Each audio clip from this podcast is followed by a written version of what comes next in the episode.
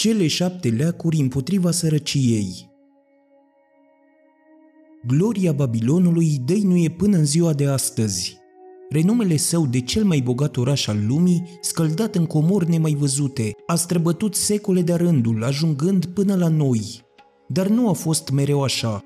Bogățiile Babilonului sunt rezultatul înțelepciunii poporului său, care a înțeles că primul pas pe care trebuie să-l facă pentru a deveni un popor bogat este să învețe tainele îmbogățirii. Când bunul rege Sargon s-a întors în Babilon după ce și-a înfrânt dușmanii pe elamiți, el a descoperit că se confrunta cu o situație extrem de gravă. Cancelarul curții îi oferi regelui următoarele explicații. După mulți ani în care orașul nostru a cunoscut o înflorire extraordinară datorită canalelor de irigație și templelor mărețe închinate zeilor, acum, pentru că aceste lucrări sunt terminate, se pare că oamenii nu mai pot să se întrețină. Muncitorii nu mai au de lucru, negustorii nu-și mai vând mărfurile, țăranii nu-și mai pot vinde produsele, iar oamenii nu mai au aur ca să-și cumpere mâncare, dar ce au făcut cu aurul pe care l-am cheltuit pentru realizarea acestor îmbunătățiri masive ale orașului? Întrebă regele. Mă tem că a ajuns în mâinile celor câțiva bogătași care stăpânesc orașul nostru, răspunse cancelarul. S-a scurs printre degetele oamenilor noștri cu rapiditatea cu care se scurge laptele de capră prin strecurătoare, Acum, pentru că izvorul de aur a secat, poporul nostru a descoperit că și agoniseala lui s-a dus pe apa sâmbetei. Regele deveni gânditor timp de câteva minute, apoi întrebă, Dar de ce au reușit doar câțiva oameni să pună mâna pe tot aurul nostru? Pentru că au știut cum să procedeze, răspunse cancelarul. Nu poți condamna pe cineva pentru succesul pe care îl are doar pentru că a știut cum să-l obțină, și nici nu poți, prin puterea pe care o ai, să iei unui om averea ce îi aparține de drept și să o dai unui om nevolnic. Dar de ce, întrebă regele, nu învață toți oamenii cum să strângă aur ca să devină și ei la fel de bogați și prosperi? Este un lucru posibil, excelența voastră, dar cine să învețe? Cu siguranță nu preoții, pentru că ei nu știu nimic despre tainele îmbogățirii dar cine știe cel mai bine cum te poți îmbogăți, cancelare? întrebă regele. Răspunsul îl găsim chiar în întrebare, maestate. Cine a strâns cea mai mare avere din Babilon? Bine spus, înțeleptule. Arcad, el este cel mai bogat om din Babilon. Să se înfățișeze mâine înaintea mea. A doua zi, așa cum poruncise regele, Arcad își făcu apariția la curte cu o înfățișare demnă, dar veselă, în ciuda vârstei lui înaintate. Arcad, îi spuse regele, este adevărat că tu ești cel mai bogat om din Babilon? Așa se spune, maestate, și nimeni nu poate să infirme acest zvon. Și cum ai devenit atât de bogat? Am știut cum să profit de toate oportunitățile ce mi s-au ivit în cale, oportunități de care ar fi trebuit să profite toți cetățenii din orașul nostru. Dar cu ce ai început? Cu dorința mea nemărginită de a mă îmbogăți, cu nimic altceva. Arcad, continuă regele, Orașul nostru se află într-o situație complet nefericită datorită faptului că doar câțiva oameni cunosc tainele îmbogățirii și se folosesc de ele pentru a monopoliza întreaga noastră avere, în timp ce poporul nostru nu are nici cea mai vagă idee cum să-și păstreze agoniseala de viață. Dorința mea este ca Babilonul să devină cel mai bogat oraș din lume. De aceea trebuie să fie un oraș cu oameni bogați și pentru asta trebuie să învățăm pe oameni cum se pot îmbogăți. Spune, Marcad, care sunt tainele îmbogățirii? Ni le poți dezvălui? Este un proces cât se poate de practic, maestate. Ce știe un singur om pot învăța și alții.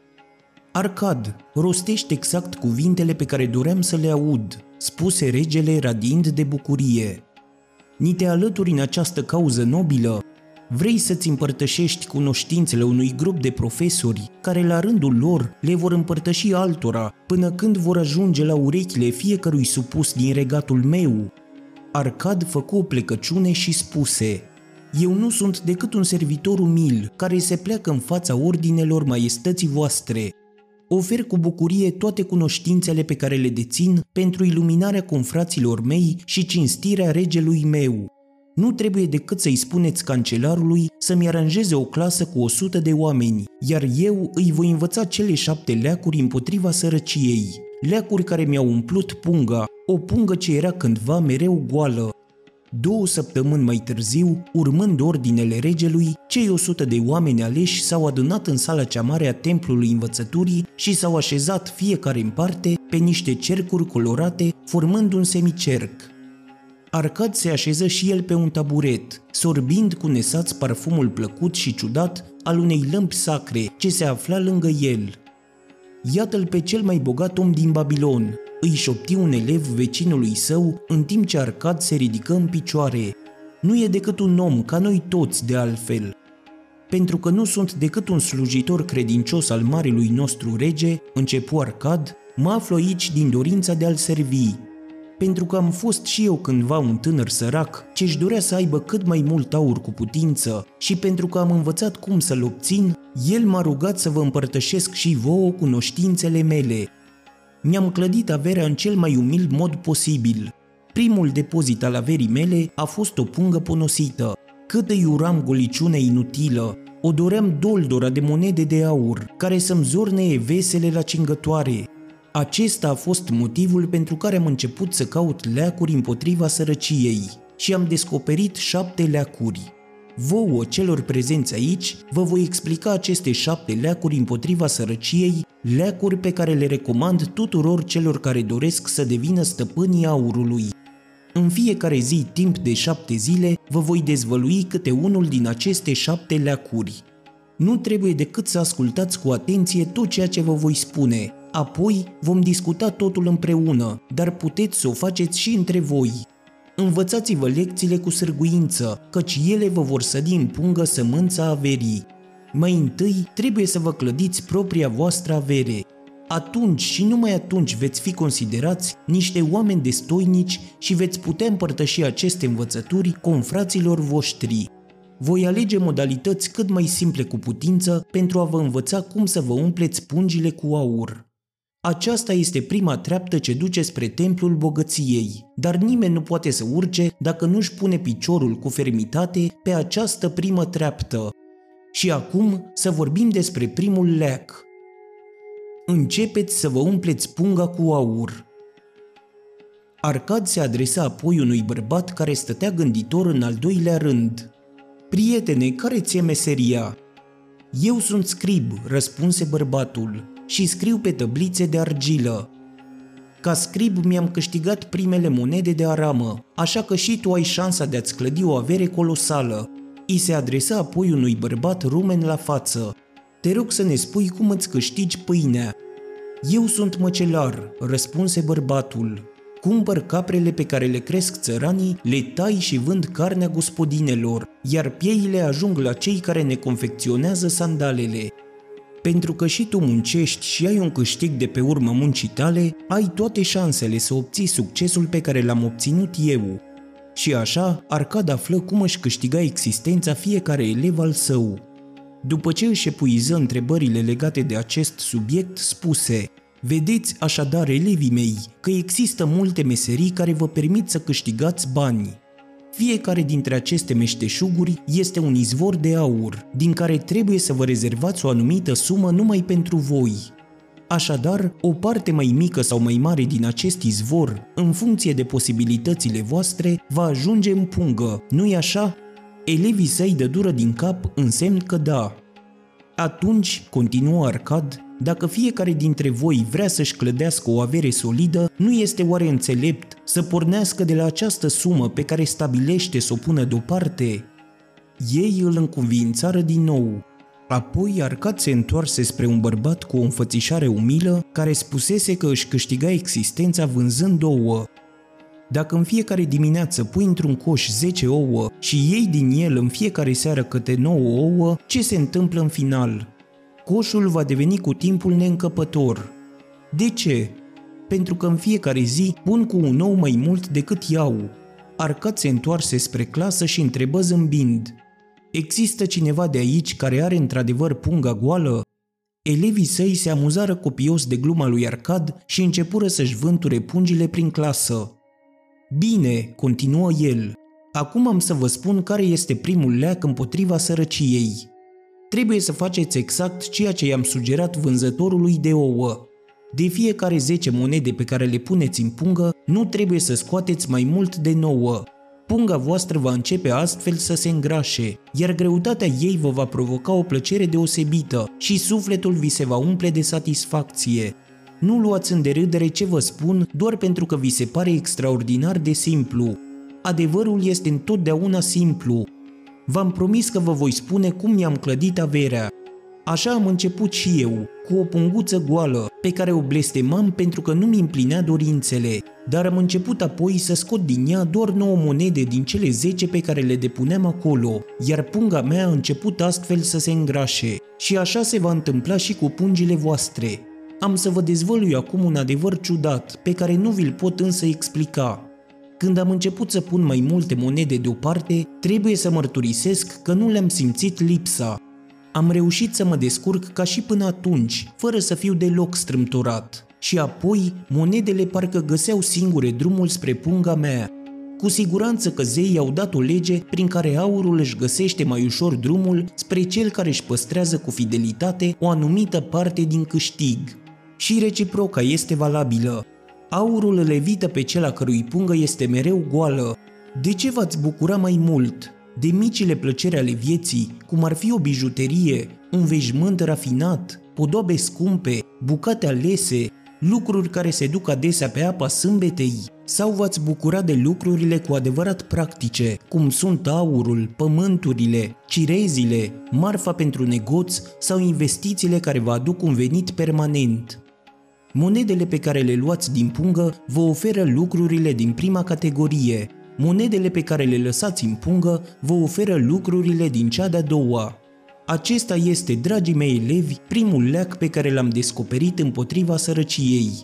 Din cele 10 monede pe care le pun deoparte, cheltuiesc doar 9. Discutați pe larg despre acest subiect, iar dacă cineva consideră că nu este adevărat, vom dezbate obiecțiile mâine la următoarea noastră întâlnire. Controlați-vă cheltuielile. Unii dintre voi, dragii mei elevi, m-ați întrebat următorul lucru. Cum poți păstra o zecime din tot ce câștigi când câștigul în sine nu-ți ajunge nici măcar pentru cheltuielile vitale? Așa își începu Arcad pledoaria în cea de-a doua zi de curs. Câți dintre voi aveau ieri punga goală? Toți, răspunseră elevii într-un glas. Cu toate acestea, nu toți câștigați la fel. Unii câștigă mai mult decât alții. Unii au familii mai numeroase pe care trebuie să le întrețină. Cu toate acestea, pungile voastre erau la fel de goale. Și acum am să vă spun un adevăr cu totul neobișnuit. Lucrurile pe care noi le numim cheltuieli vitale ajung întotdeauna să ne egaleze câștigul dacă nu luăm măsurile necesare. Nu trebuie să confundați cheltuielile vitale cu dorințele voastre. Nutrim cu toții dorințe pe care agoniseala noastră nu le poate satisface, astfel încât aceasta se duce adesea pe apa sâmbetei. De aceea trebuie să vă stăviliți multe dorințe complet inutile, toți oamenii sunt copleșiți de dorințe pe care nu le pot împlini. Doar pentru că sunt un om bogat, credeți că îmi satisfac fiecare dorință care îmi trece prin minte? Este o idee complet falsă. Timpul meu are și el niște limite, ca și puterea sau distanța pe care o pot străbate peste mări și țări. De asemenea, există anumite restricții și în ceea ce privește bucatele pe care le mănânc. Până și savoarea vieții are și ea limitele ei. Așa cum buruienile cresc pe orice teren lăsat în paragină, tot așa dorințele prind rădăcini în sufletul oamenilor, ori de câte ori există speranța ca ele să fie împlinite. Dorințele noastre sunt nelimitate, dar cele pe care trebuie într-adevăr să le realizăm sunt foarte puține. Analizați-vă cu atenție modul de viață, căci acolo veți găsi anumite cheltuieli ce pot fi reduse sau eliminate definitiv învățați să apreciați fiecare monedă pe care o cheltuiți. De aceea, alegeți cu grijă lucrurile pe care doriți să le cumpărați. Triați-le pe cele care sunt realmente necesare și mai adăugați-le pe listă pe cele pe care le puteți achiziționa cu ajutorul celor nouă monede puse la bătaie. Tăiați-le pe restul și considerați-le doar niște dorințe inutile, cărora nu merită să le mai acordați atenție. Realizați-vă apoi cheltuielile necesare. Nu trebuie să vă atingeți însă de monedele care vă îngrașă punga. Aceasta trebuie să fie cea mai mare dorință a voastră, de a vă limita cheltuielile la posibilitățile pe care le aveți, fără să puneți la bătaie micuța comoară din pungă, căci ea vă va umple, puțin câte puțin, punga ce acum vă este goală. La aceste cuvinte, unul dintre elevi ce purta un veșmânt cu nuanțe de roșu și auriu se ridică în picioare și spuse Eu sunt un om liber. Cred că este dreptul meu să mă bucur de plăcerile pe care mi le oferă viața. De aceea, nu sunt deloc de acord cu ideea sclavagistă de a-mi conduce viața în funcție de o sumă fixă de bani, Cred că această sumă fixă n-ar face decât să mă priveze de nenumărate plăceri ale vieții și să mă transforme într-un catâr copleșit de povara pe care trebuie să o care în spate. Dar cine crezi, prietene, că ar trebui să-ți fixeze suma de bani pe care să o cheltuiești? Îl întreba Arcad. Eu singur, răspunse protestatarul. În acest caz, tu crezi că un catâr care își duce povara în spinare ar alege bijuterii, covoare sau pepite de aur? Nici de cum. Povara sa ar consta din fân, grâne și apă, lucruri necesare călătoriei prin deșert. Menirea unei sume fixe pe care o puteți cheltui este aceea de a vă ajuta să vă giftuiți punga și să vă împliniți dorințele vitale, dar și pe cele mai puțin importante, atât cât se poate, Așa cum o rază de lumină vă arată drumul pe care trebuie să-l urmați într-o peșteră întunecoasă, tot așa această sumă fixă de bani vă arată care sunt cheltuielile vitale și care sunt cele inutile, ajutându-vă să le controlați și să le eliminați din viața voastră pe cele din cea de-a doua categorie. Acesta este cel de-al doilea leac împotriva sărăciei. Stabiliți-vă o sumă fixă de bani cu ajutorul căreia să vă realizați cheltuielile vitale, să vă împliniți anumite dorințe sufletești și să vă bucurați de unele plăceri ale vieții, toate acestea însă fără să cheltuiți ceva din comoara pusă deoparte. Înmulțiți-vă aurul pus deoparte. Priviți cum punga voastră se îngrașă. V-ați obișnuit deja să puneți deoparte o zecime din ce câștigați. V-ați obișnuit să vă controlați cheltuielile ca să vă protejați comoara, mai departe trebuie să descoperiți modalități prin care să vă puneți comoara la treabă pentru a deveni din ce în ce mai mare. Aurul care stă degeaba într-o pungă oferă doar o plăcere de moment, căci el nu produce nimic.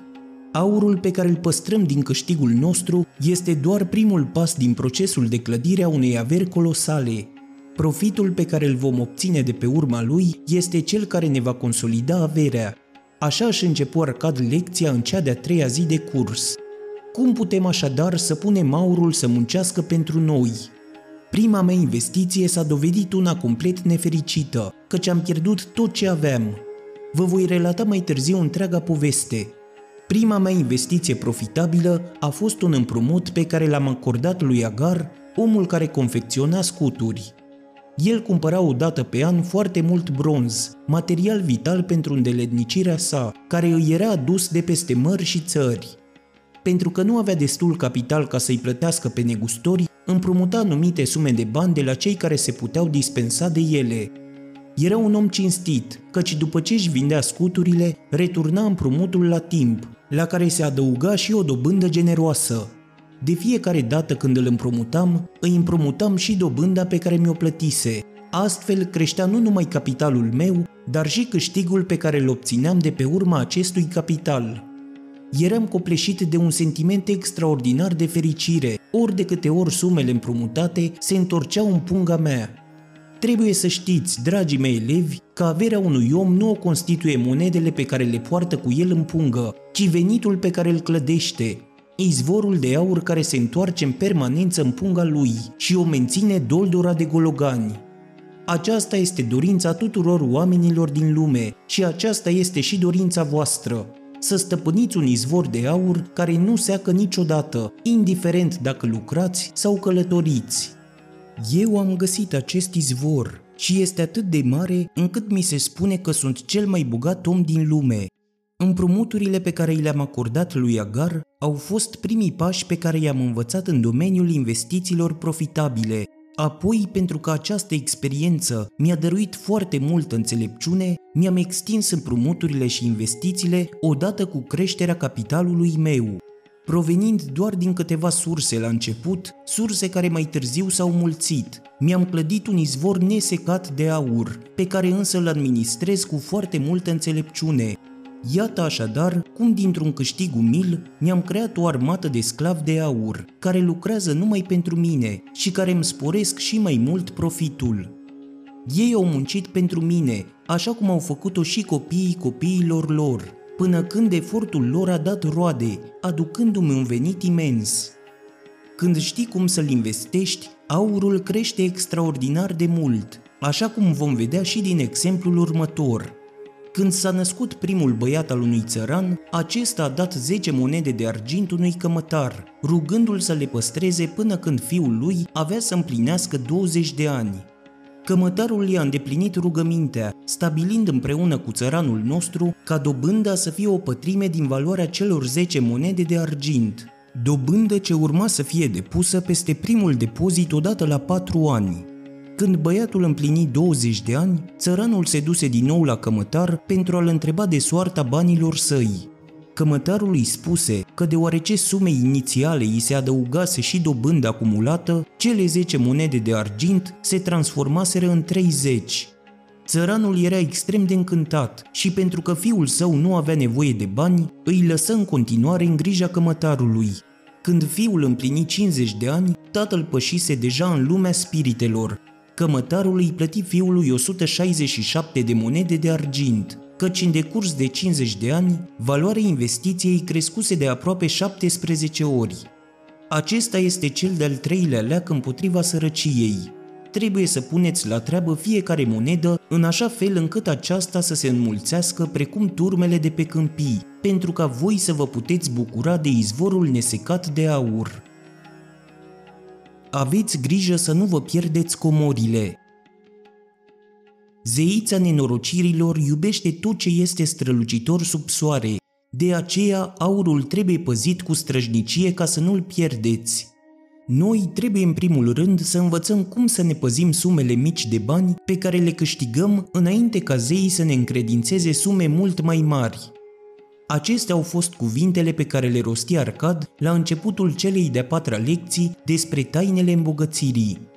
Fiecare om care deține o anumită cantitate de aur este tentat să profite de orice ocazie pe care o consideră avantajoasă pentru sporirea averii sale și investește în toate proiectele așa zis profitabile. Adesea, cei care ne atrag în astfel de proiecte sunt prietenii și rudele noastre. Principiul de bază al investițiilor îl constituie însă asigurarea micii noastre averi cu care pornim la drum. Este oare un lucru înțelept să te lași atras de un câștig mare când există pericolul să pierzi această avere, indiferent cât de mică este ea? Eu spun că nu. Pedeapsa pe care o veți suferi va fi pierderea ei. Studiați terenul cu foarte multă grijă înainte de a vă despărți de această mică avere. Nu vă lăsați amăgiți de dorințele voastre romantice de a câștiga o avere imensă într-un timp foarte scurt, Înainte de a vă încredința banii unei anumite persoane, asigurați-vă mai întâi că este o persoană demnă de încredere, care poate să vi returneze la data stabilită, convingându-vă astfel că nu faceți din comoara voastră, adunată cu atâta trudă, un cadou pentru persoana respectivă. Înainte de a vă arunca bani într-o investiție, analizați cu atenție pericolele care s-ar putea să o însoțească, Prima investiție pe care am făcut-o la începutul carierei mele s-a dovedit o tragedie. Mi-am încredințat tot câștigul unui an întreg în mâinile lui Azmur, cărămidarul, ce călătorea peste mări și țări și care mi-a promis că îmi va aduce bijuterii rare din ținutul fenicienilor.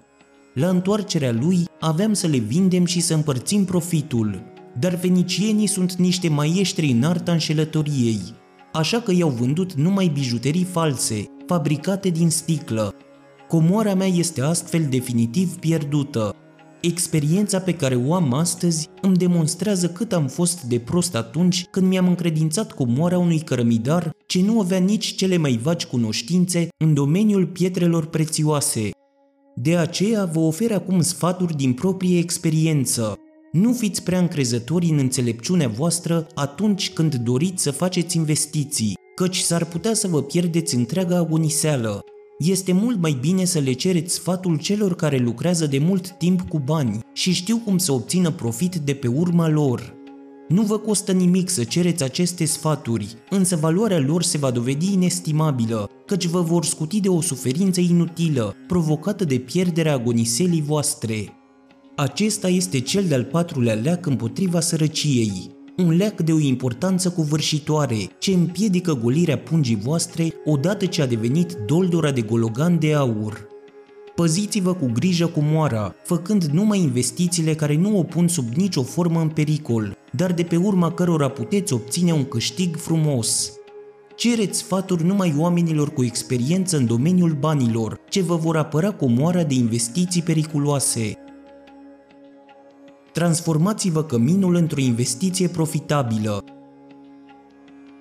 dacă un om consideră că poate să trăiască și să se bucure de viață cu doar 9 monede din câștigul său și dacă poate să realizeze cu una dintre aceste monede o investiție profitabilă, fără să-și pună în pericol bunăstarea, cu atât mai repede își va clădi comoara. Așa le vorbi Arcade levilor săi în cea de-a cincea zi de curs. Prea mulți oameni din Babilon își cresc familiile în locuințe necorespunzătoare, ei plătesc proprietarilor exigenți chirii extrem de mari pentru niște cămăruțe insalubre, în care soțiile nu au loc să crească nici măcar o floare, ce le-ar mai înveseli sufletul, iar copiii nu au loc de joacă decât pe străduțele murdare. Nici o familie nu se poate bucura de viață dacă nu are o grădină unde copiii se pot juca în voie, iar soțiile pot crește nu numai flori, dar și ierburi hrănitoare pentru oameni, cea mai mare plăcere a vieții unui om este să mănânce zmochine din zmochinii săi și struguri din vița sa. Pentru căminul său și pentru locul ce-i provoacă atâta bucurie, dar și o mândrie fără margini, el își dăruiește întreaga ființă. De aceea, vă recomand să deveniți stăpânii acoperișului ce vă adăpostește pe voi și familiile voastre. Și oricine poate să aibă căsuța lui, nu este așa? Oare regele nostru, în marea sa înțelepciune, nu a mărit zidurile Babilonului, astfel încât există acum foarte mult pământ nefolosit, ce poate fi cumpărat la prețuri rezonabile și trebuie să mai știți, dragii mei elevi, că dorințele celor care vor să-și întemeieze o familie pot fi cu ușurință îndeplinite cu ajutorul cămătarilor. Aceștia sunt dornici să vă împrumute sumele solicitate pentru a vă plăti cărămidarii și constructorii dacă le dovediți că le puteți returna împrumutul. Apoi, după construirea casei, îi puteți plăti cămătarului suma împrumutată cu aceeași regularitate cu care vă plăteați chiria, iar în câțiva ani împrumutul va fi achitat. Atunci veți simți cu adevărat ce înseamnă să fiți stăpânul unei proprietăți valoroase, cu atât mai mult cu cât nu veți mai avea nicio datorie de plătit, cu excepția taxelor impuse de rege. Apoi, soțiile voastre se vor putea duce adesea la râu pentru a vă spăla hainele și vor putea aduce de fiecare dată câte un burduf plin de apă ca să ude florile și plantele din grădină. De aceea, omul care deține propria sa casă este un om binecuvântat de zei, căci astfel el își reduce considerabil cheltuielile de trai, având așadar posibilitatea să-și împlinească dorințele și să se bucure cât mai mult de viață. Acesta este cel de-al cincilea leac împotriva sărăciei. Deveniți stăpânii propriilor voastre cămine. Asigurați-vă un venit pentru viitor. Viața unui om începe din copilărie și se încheie la bătrânețe, aceasta este cărarea vieții și nimeni nu se poate abate de la ea decât în cazul în care zeii decid să te cheme în ținutul lor mai devreme decât ți-e scris. De aceea este de datoria fiecărui om în parte să-și asigure un venit corespunzător pentru zilele ce vor veni, când el nu se va mai bucura de avantajele tinereții și să asigure un venit decent pentru membrii familiei lui în cazul în care el nu va mai fi printre ei ca să-i întrețină și să-i ajute. Această lecție vă va întoarce așadar în tainele obținerii unei pungi doldora de gologani pentru zilele în care povara anilor vă va apăsa necruțătoare pe umeri. Așa se adresa Arcade elevilor săi în cea de-a șasea zi de curs. Cel care a obținut un surplus de avere datorită faptului că a înțeles foarte bine legile de guvernare a banilor, trebuie să se gândească și la viitor, nu numai la prezent. El trebuie să-și planifice din timp anumite investiții sau alte surse de venit care îi vor asigura viitorul, dar de care va putea profita și în momentele pe care le consideră propice. Există diverse modalități prin care un om își poate asigura viitorul. Poate, de exemplu, să descopere o ascunzătoare sigură unde să-și îngroape comoara. Cu toate acestea, nu există certitudinea că nu va încăpea la un moment dat pe mâna hoților. De aceea nu vă recomand să recurgeți la această soluție. O altă posibilitate ar fi să cumpărați case sau pământuri. Dacă sunt alese cu grijă în funcție de utilitatea și valoarea lor în viitor, vânzarea lor vă va oferi un câștig considerabil. O altă soluție ar fi să încredințați unui cămătar o anumită sumă de bani, peste care să adăugați mereu alte și alte sume de bani. Dobânda pe care cămătarul o va pune peste suma deja existentă va contribui și ea la creșterea averii voastre. Ansan, un confecționer de sandale, mi-a spus nu cu mult timp în urmă că depune în fiecare săptămână, de 8 ani de zile, câte două monede de argint în contul pe care i l-a deschis un cămătar, cont de care Ansan este foarte bucuros. Suma micilor sale depozite, împreună cu dobânda lor, reprezentând o pătrime din valoarea lor, depusă odată la 4 ani, a ajuns să totalizeze acum 1040 de monede de argint. L-am încurajat să procedeze și pe viitor tot așa, demonstrându-i, cu ajutorul cunoștințelor pe care le dețin în domeniul cifrelor și a socotelilor, că peste 12 ani, dacă va continua să depună cele două monede de argint săptămânal, va ajunge în final să dețină 4.000 de monede de argint, sumă care îi va asigura până la sfârșitul zilelor sale o viață îmbelșugată, Așadar, dacă o sumă atât de mică depusă cu regularitate a dus la un câștig atât de mare, atunci toată lumea trebuie să-și asigure o comoară pentru bătrânețe, dar și pentru protecția familiei, indiferent cât de prosperă este afacerea sau investiția pe care o deține în prezent persoana respectivă. Aș vrea să dezbat mai mult pe această temă, eu nu trăiesc convingerea că într-o bună zi, înțelepții lumii vor crea un plan prin care oamenii se vor putea asigura în caz de accidente sau nenorociri. Asigurări ce vor consta din plăți mici, dar constante, astfel încât familia celui care trece în lumea celor drepți se va bucura în final de o sumă frumușică, ce îi va permite să-și ducă mai departe traiul ca și până acum. Aceasta este soluția pe care eu o recomand din tot sufletul, dar care deocamdată nu este posibilă în epoca noastră. Trebuie să fie la fel de sigură ca tronul regelui. Sunt convins că într-o bună zi acest plan va prinde viață și va fi o binecuvântare pentru foarte mulți oameni, deoarece chiar de la primele plăți va lua naștere o sumă decentă pentru familia unui om care a trecut în neființă. Dar pentru că trăim în epoca noastră, nu în cele ce vor veni, trebuie să profităm de mijloacele pe care le avem la dispoziție pentru a ne atinge scopul. De aceea, vă recomand tuturor, prin intermediul unor metode înțelepte și bine gândite, să vă asigurați o pungă groasă pentru anii ce vor veni, căci o pungă goală pentru un om împovărat de ani sau pentru o familie care și-a pierdut stâlpul de susținere este o adevărată tragedie. Acesta este cel de-al șaselea leac împotriva sărăciei. Asigurați-vă din timp banii grei ai bătrâneții și protecția familiei voastre. Perfecționați-vă talentul de a câștiga. Astăzi, dragii mei elevi, am să vă împărtășesc unul dintre cele mai importante leacuri împotriva sărăciei. Dar n-am să vă vorbesc despre aur, ci despre voi înșivă, despre oamenii ce se ascund în spatele acestor veșminte multicolore și îmi sorb cuvintele. Am să vă vorbesc despre lucrurile ce să lăjluiesc în mintea și în viața oamenilor, lucruri care ne asigură sau ne distrug succesul. Așa își începu Arcad pledoaria în cea de-a șaptea zi de curs. Nu cu mult timp în urmă a venit la mine un tânăr care m-a rugat să-i împrumut o anumită sumă de bani.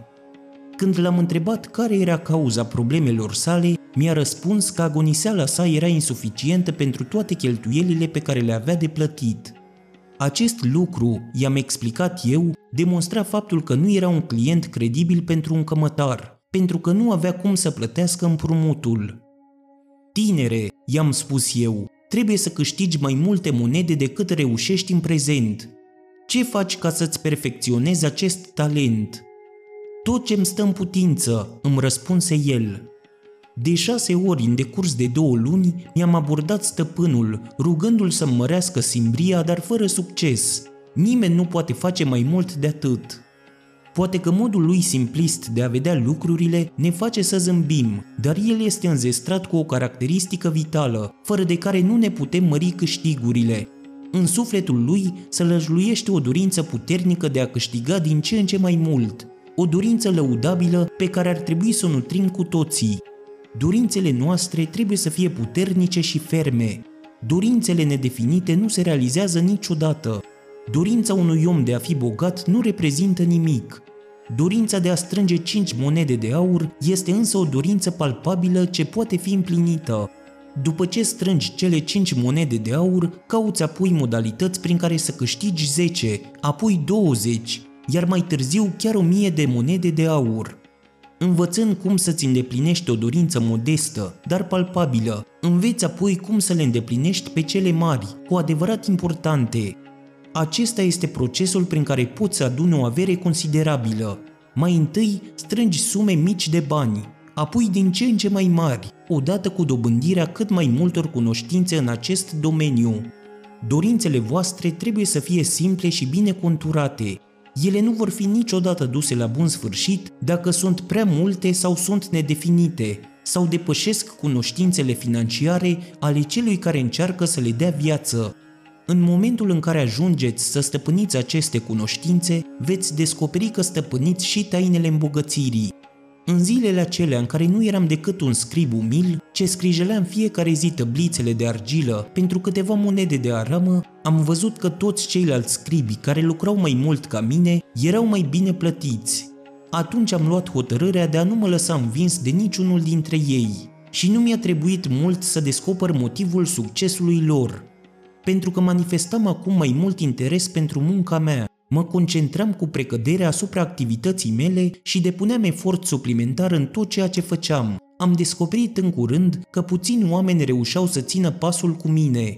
Competența mea a fost imediat răsplătită, așa că nu a mai fost nevoie să mă duc de șase ori la stăpânul meu ca să-mi recunoască valoarea. Cu cât dețineam mai multe cunoștințe, cu atât câștigam mai mult. Cel care încearcă să se perfecționeze în arta în care lucrează va fi răsplătit așa cum se cuvine.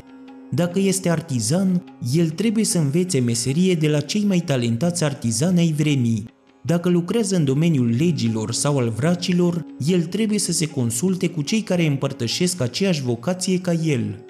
Dacă este negustor, trebuie să caute mereu mărfuri bune ce pot fi cumpărate la prețuri mici perfecționați-vă talentele și cunoștințele pentru a fi mereu în pas cu noile schimbări, căci altfel există pericolul să rămâneți întotdeauna în urmă. Multe lucruri conferă vieții unui om nenumărate experiențe de o importanță covârșitoare, lucruri pe care trebuie să le îndeplinească dacă dorește să se bucure de respectul celor din jur. Trebuie să-și plătească datoriile la timp și să nu se avânte în cheltuieli pe care nu le poate achita trebuie să aibă grijă de membrii familiei sale dacă vrea să se bucure de dragostea și respectul lor. Trebuie să-și facă testamentul din timp, pentru că în cazul în care zei îl cheamă în ținutul lor, proprietățile să fie împărțite în mod egal și onorabil tuturor membrilor familiei sale. Trebuie să fie milos cu cei răniți sau loviți de soartă și să-i ajute în limita posibilităților sale. Pe cei dragi inimii lui trebuie să-i învăluie într-o mantie de generozitate, acesta este cel de-al șaptelea și ultimul leac împotriva sărăciei. Trebuie să vă cultivați talentul nativ și să studiați din greu ca să deveniți mai înțelepți și mai competenți în cariera pe care v-ați ales-o în viață, în așa fel încât să acționați mereu cu multă responsabilitate. Trebuie să căpătați cât mai multă încredere în forțele voastre pentru a vă putea împlini dorințele fervente, Acestea sunt cele șapte leacuri împotriva sărăciei pe care vă sfătuiesc din proprie experiență, dar și datorită succesului pe care l-am obținut în viață, să le urmați cu încredere dacă doriți să deveniți bogați. Babilonul, dragii mei elevi, este un izvor nesecat de aur, un izvor cum nici nu v-ați imaginat vreodată că există. Puneți așadar în practică aceste adevăruri ca să vă puteți bucura de o viață îmbelșugată, așa cum o meritați din plin. Împărtășiți aceste adevăruri tuturor supușilor maiestății sale, pentru ca fiecare dintre ei să se poată bucura de bogăția nemai văzută a orașului nostru prea iubit.